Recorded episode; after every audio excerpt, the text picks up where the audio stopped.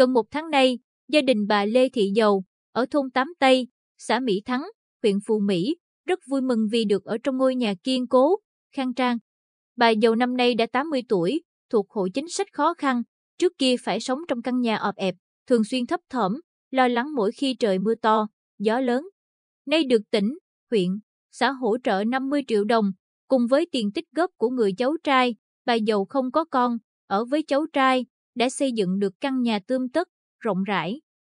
Bà Dầu thổ lộ, tôi đã lớn tuổi, mong ước lớn nhất là trước khi qua đời được ở trong căn nhà kiên cố, cao ráo.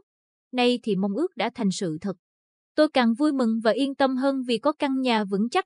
Sau này các cháu không còn cảnh nơm nớp lo lắng mỗi khi trời mưa bão. Cùng có niềm vui được ở trong căn nhà mới rộng rãi, vững chắc là hộ bà Nguyễn Thị Tám, thôn Chánh Khoan Nam, xã Mỹ Lợi, và bà Nguyễn Thị Xí Sáu, khu phố Dương Liễu Nam, thị trấn Bình Dương, huyện Phù Mỹ.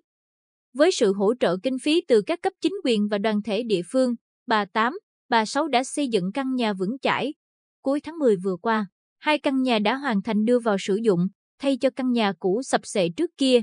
Đây chỉ là ba trong số nhiều hộ nghèo, khó khăn và gia đình chính sách khó khăn trên địa bàn huyện Phù Mỹ được nhà nước, Mặt trận Tổ quốc, các đoàn thể hỗ trợ kinh phí để xây nhà. Theo Ủy ban Mặt trận Tổ quốc Việt Nam huyện Phù Mỹ, năm hai nghìn không trăm hai mươi hai, trên địa bàn huyện có ba mươi tám hộ thuộc diện này được xét hỗ trợ, với tổng kinh phí hơn một phẩy bảy tỷ đồng.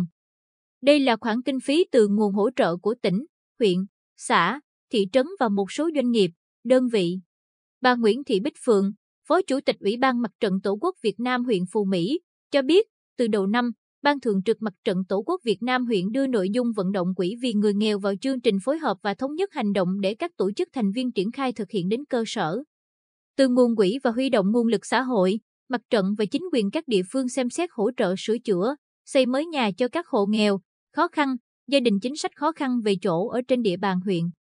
Bà Phượng cho hay, hỗ trợ sửa chữa, xây dựng mới nhà ở không chỉ là san sẻ khó khăn với hộ nghèo, mà còn là nguồn động lực để họ vươn lên thoát nghèo bền vững. Qua đó cho thấy, công tác an sinh xã hội góp phần quan trọng vào mục tiêu phát triển bền vững, thực hiện thắng lợi nhiệm vụ phát triển kinh tế xã hội địa phương.